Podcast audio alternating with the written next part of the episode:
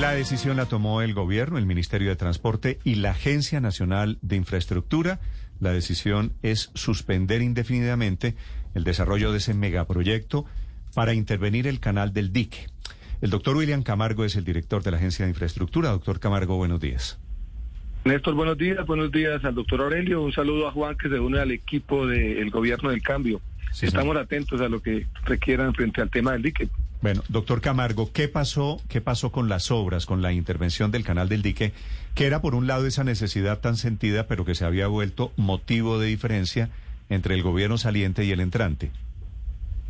Bueno, digamos que el proceso tiene una historia que obviamente remonta a 2010-2011, el fenómeno del niño, y un proceso de estructuración que hicieron en su momento la ANI, el Fondo de Adaptación y Cor Magdalena, y que entrega un proyecto que al final del gobierno anterior estaba a puertas de adjudicación y que por, digamos, recomendación y también, pues, buen sentido un poco de poder entender mejor la problemática social y ambiental, se sugirió suspender y efectivamente el gobierno acogió esa recomendación.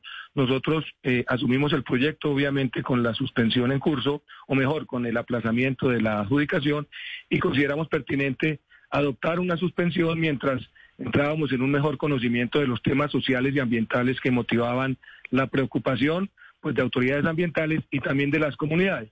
En eso que identificamos eh, una serie de consultas previas que se hicieron, unos componentes ambientales que se habían identificado como claves y sobre los cuales se hicieron algunas exigencias. Y en ese proceso está cuando eh, surgieron algunos temas asociados a tutelas que han interpuesto eh, comunidades de eh, Viejo, ubicadas en Calamar, que obviamente hacen parte de la zona de influencia, y que se, eh, digamos, fueron aceptadas por el juzgado sexto de Cartagena. Esa admisión de demanda establecía unas medidas cautelares que esperábamos poder subsanar en los 10 días siguientes a la, imposición de la tutela, pero en el entretanto, pues también recibimos una información respecto a tutelas que anteriormente se habían surtido en Cincelejo y pues hicimos una eh, invitación a que se pudieran acoger bajo el concepto de tutelas masivas y se generó un conflicto de competencia entre el juez de Cincelejo y el juez de Cartagena. Esos conflictos de competencia. Sí, esos conflictos de competencia. Esos conflictos de competencia los termina dirigiendo el Consejo de Estado. ¿sí? Y entonces, en ese sentido, lo más pertinente es que mientras ese conflicto de competencia no se desate, pues el proceso literalmente está suspendido hasta que esa decisión del Consejo nos permita pues reiniciar el proceso. Entonces, realmente la decisión que toma la ANI y el Ministerio, más la ANI, que es de alguna manera quien está en este momento con el proceso de adjudicación, está motivada en una eh, situación que supera, digamos, el alcance que puede tener la ANI y que tiene que ver con un concepto que debe dirimir el Consejo de Estado. ¿El Consejo de Estado o la Corte Constitucional?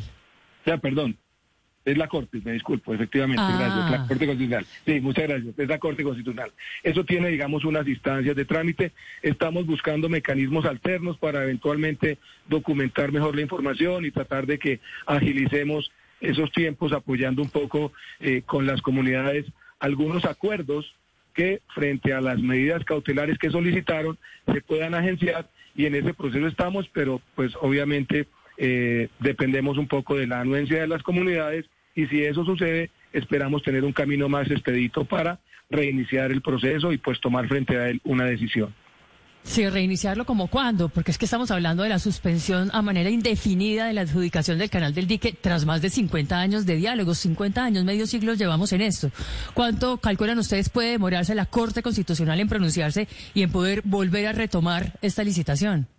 Pues digamos que el escenario tardío puede estar entre seis y ocho meses, pero puede haber un escenario temprano y es si logramos con las comunidades que las medidas cautelares que solicitaron y que nosotros esperamos cubrir con las sesiones de trabajo que estamos haciendo y con recoger sus, inquietudes nos permitan documentar, digamos, un acuerdo frente a la misma Corte Constitucional y los juzgados y avanzar con una eh, solución anticipada a esta situación.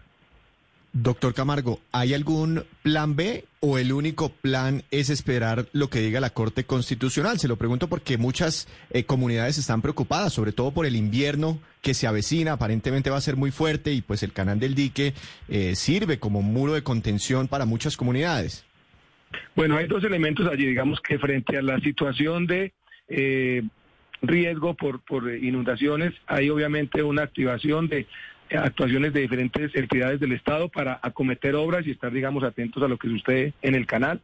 Eh, frente al proceso que estamos ejecutando, el plan B es, como le refería, que con las comunidades que interpusieron la tutela logremos un acuerdo que nos permita eh, firmar un acta de conciliación frente a las pretensiones que motivaron la medida cautelar y que ese elemento nos sirva para documentarlo frente a juzgados y frente a la Corte Constitucional para tratar de ganar eh, un tiempo, porque eso de alguna manera sustraería las medidas cautelares y nos permitiría avanzar con el reinicio del proceso que está suspendido justamente en este momento. Doctor eh, Camargo, ¿usted alcanzó a hablar con la gente de SACIR que eran los únicos proponentes para la licitación anterior? Nosotros hemos tenido eh, ya sesiones pues por otro tipo de proyectos también aquí en la ANI y frente al tema del canal del dique con ellos. Eh, obviamente ellos pues están a la instancia de que se defina por parte de la ANI cuál es el, eh, la conclusión final de todo este proceso. También estamos revisando unos temas ambientales con la ANLA y Ministerio de Ambiente para tratar de fortalecer las preocupaciones ambientales y en los temas sociales hemos trabajado con comunidades. Pero efectivamente SACIR pues sigue allí como único proponente y está a la espera de la decisión final que tomemos luego que se desate esta suspensión motivada por la Corte Constitucional y por el conflicto de competencias. Vale, doctor Camargo, pues mucha suerte porque hay miles de personas, especialmente ahora que viene el invierno, que están pendientes de esta obra, en realidad una mega obra para el Caribe colombiano.